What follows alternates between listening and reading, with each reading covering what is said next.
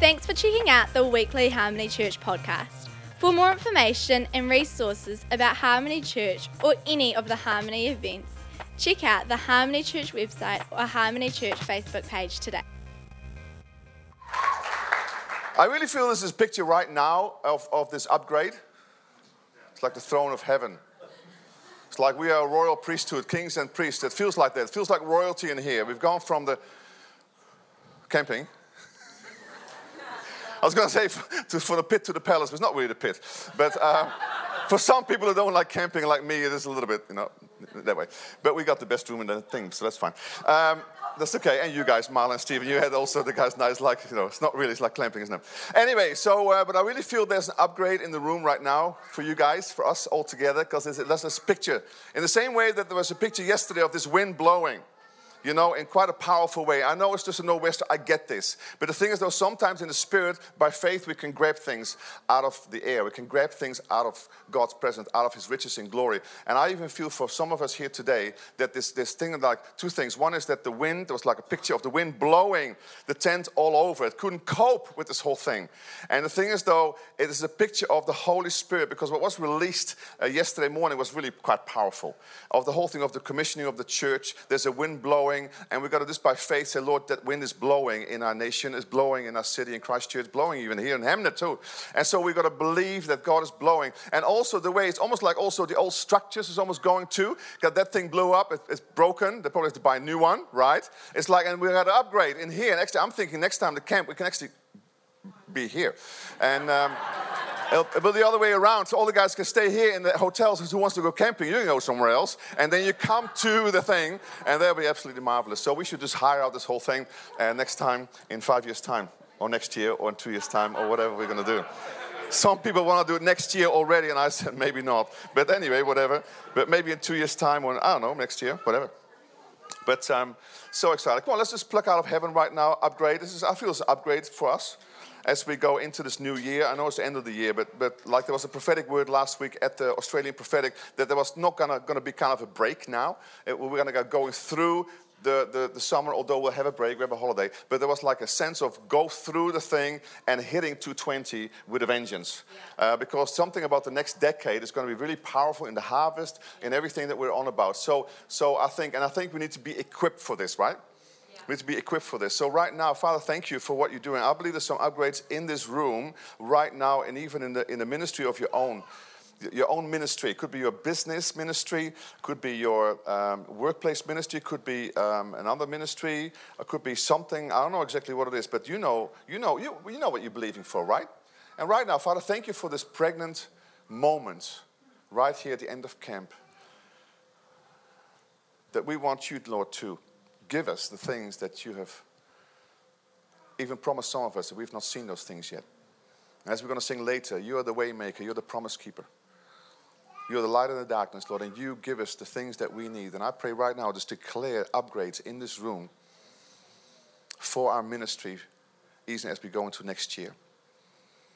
That we will, I almost feel like we are going to be taller. Not going to have this more people, because we will have more people, but it's more like we are just taller together in the Holy Spirit, we're going to be giants in the faith. And God is just growing each one individually. Father, right now we receive the upgrades. Even if we don't know the upgrades, just grab it anyway because it's good for you. God knows what you need, even right now, from His riches and glory. We just receive it right now by the power of the Holy Spirit. In Jesus' name. Have you got it? You got it? Did you grab something? Yeah. Okay. You got it. Yeah, I, I really believe that's right because I think sometimes when God realigns us, sometimes it feels like there's a catastrophe that happens for that to, to be released. And even like the, the tent coming down, but we kind of got the up, upgrade out of it, if you can look at it that way. But I was just talking with Matt Lansdowne and uh, talking about, you know, our car crashed. We, we had somebody crash into our car, and it was like, I was quite really upset because I liked that car. But we ended up getting an upgrade out of it.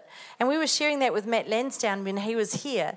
And uh, he's, he's saying, Oh, I need an upgrade in the car. And I said, Okay, we're going to pray for you. We're going to release, we're going to prophesy over you what we had. Well, he messaged us yesterday to say somebody ran into his car and he's now getting an upgrade out of it much better. So I was like, Actually, all our family have had an upgrade. We've had an upgrade. Saskia had an upgrade. Jonathan had an upgrade. We all had an upgrade. So thank you, Lord, for protecting our upgrades too, because we don't want to have any major crashes, you know but, but little ones that are just like whatever, and then suddenly the car is written off, you know, it's like, is this a prophesy? Come on, Kev, we're prophesying this over you right now, whatever you need. Not, not car accidents, but just prophesying the things of the Holy Spirit to come your way in the power of the Holy Spirit. Now, Catherine, we've got to make it not too long because the thing is, it's like a, it's a communion service, so we're having communion at the end of camp. So let me have some thoughts around communion uh, this time. I want to talk about unity. Like Catherine talked about the uh, being on Friday, about being stronger together right? And then yesterday morning, a powerful commission service on the whole thing of empowered to go. That was absolutely amazing right now. Now, I really felt, and I prepared a message here, a short message, in the area of keeping the unity keeping the unity. Because it's important as we go into, particularly into next year, that we stay united. And it's a powerful scripture here. I'll read it to you right here. As a, in Ephesians 4 1, Paul is speaking. As a prisoner for the Lord, then, I urge you to live a life worthy of the calling you have received. Well, again, we got this amazing calling yesterday. We know to make disciples of all nations. We know the calling, right? He says to make prisoner, urge you to live a life worthy of it. And then he says, How? Be completely humble and gentle, be patient, bearing with one another in love. Bearing with one another in love. And sometimes it takes a bit more bearing for some of us to bear with some of us in this room. Because the thing is, though, we are very variant, aren't we? We're very different people. That we're even sitting in this room is quite a miracle. Because maybe naturally you would not necessarily sit with the people in this room, right? No, but because we are, we are, because we love each other. But the thing is, though, we have, we've come around, around the Lord. We, we are around on mission, aren't we? We're, we're the, the, family of God, brothers and sisters in Christ. Now, in that day, in the pagan culture in Ephesus, in that day, pride was really celebrated. Pride was an amazing personality trait. And Paul here says, no, in the kingdom it's upside down. It is not pride, but it's humility that accesses the things of the kingdom. Yeah. Very powerful. And so that's where true greatness comes from. It is humility yeah. in our lives.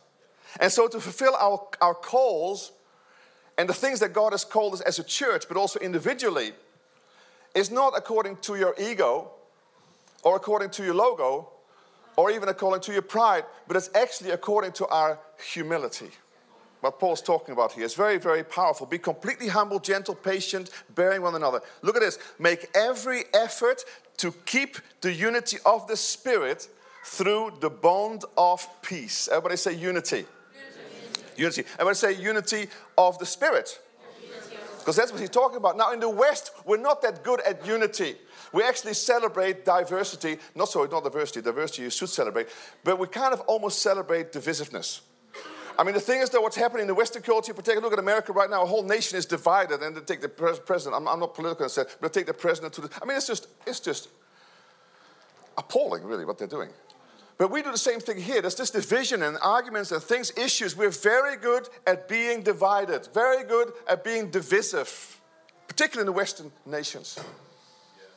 And the thing is, though, you know, did you know that the, that the word Satan actually means splitter or divider?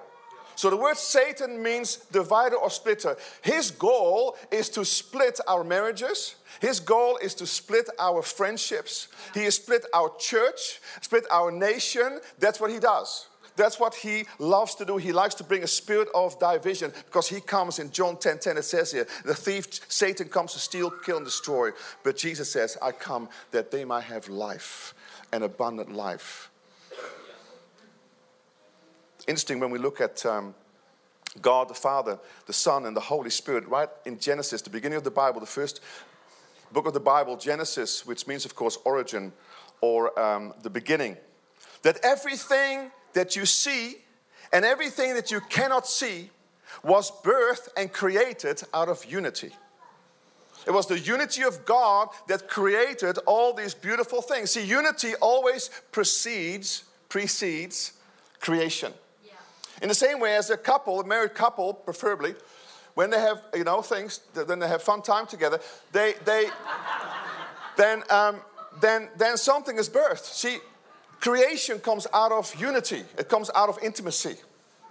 Creation, creating things, human beings even, comes out of intimacy, comes out of unity. And so, if we want to see something happen in Christchurch, in particular, where we live, of course, and in New Zealand, when we want to see a brighter future and also a better kind of reality, and we want to see His kingdom come into our lives and into our city, then unity will always precede the creation of what God wants to do in our city. Now, of course, we're talking now to one church, but really, this message is for the church because the unity, and we really haven't seen it that much yet, sadly. Because I think if we were more united as a church in each town, each city, and we would work together intentionally about bringing the gospel to the nation and to the nation and to the cities, then I think there would be such an amazing a creation come in the things that we want to do. So such a, such a release of the things that God wants to do. And so sometimes we're trying to create stuff, and sometimes we forget to get back to the source.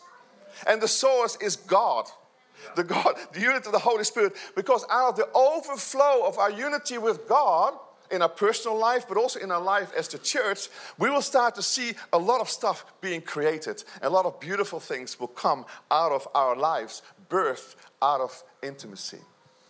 It's beautiful, isn't it?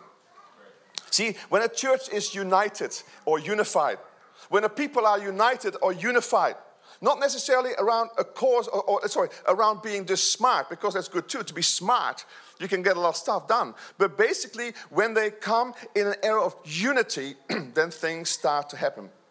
I won't go into the, the story about the Tower of Babel, but even there, the unity was so strong that God says they could do anything. And he had to stop it because the motivation was wrong motivation. We're going to build this tower to heaven to be like God. That, that was the wrong motivation. But God knew how strong unity was and what powerful unity, what that can create and what that can release into the earth.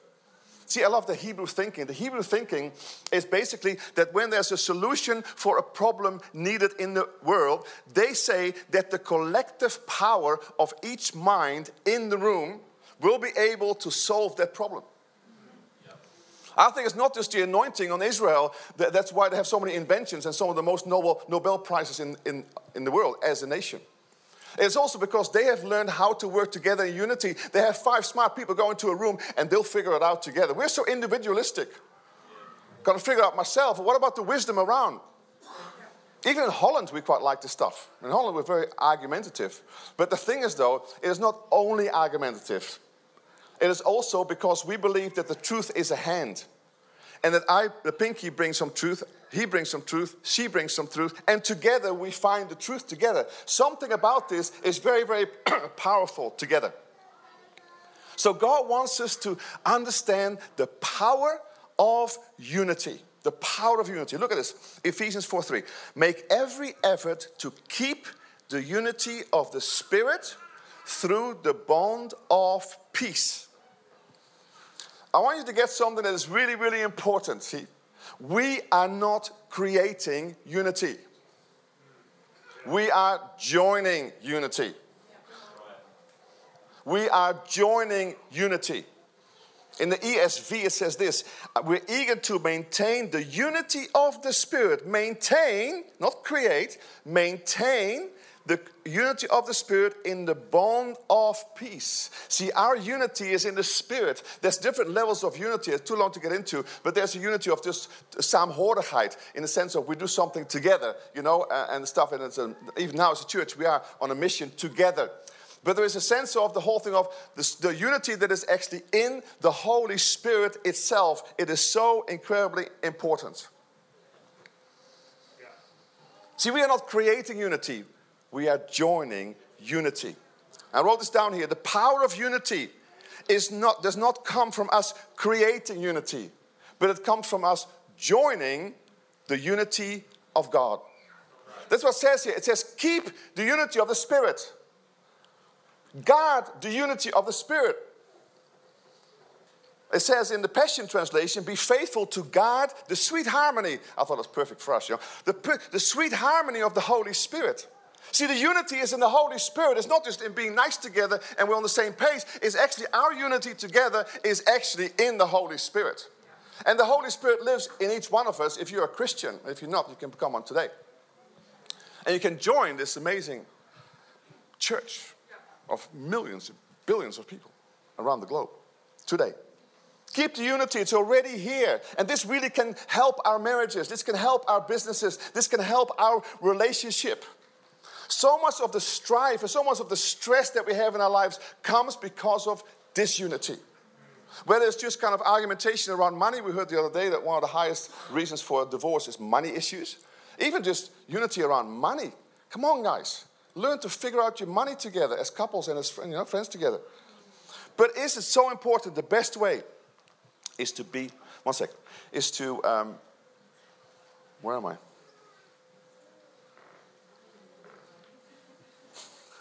What I say, Catherine? For Catherine and I, I'll take a drink before I do.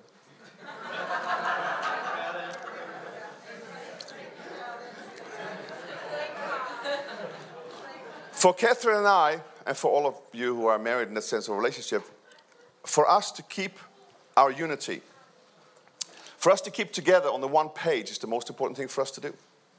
Because if we don't, we're going to get into trouble. Now, our unity is based on our marriage. We have a ring, you know, we're, we're married. So there's a, there's a unity there about relationship, commitment to each other. It's around an issue, if you like, marriage. Just together. We, we're, we're together in the stuff. But the thing is, though, there's a much deeper unity that we have. And the deeper unity is that we are together united in the Spirit. The same Spirit lives in us, and same as us all together. But we are united. And I tell you, when we get divided, then we, it becomes very dangerous. Then the enemy can take me out, it can take Catherine out. But the thing is, though, when we are together, when we are strong together, then whatever happens in the church, and there's a lot of stuff that happens in the church, particularly in a growing church like this, a lot of stuff happens, right? Good and bad. For us to face those things, we need to be united, both in heart but also in spirit. And so we've got to guard this whole thing. And so do you.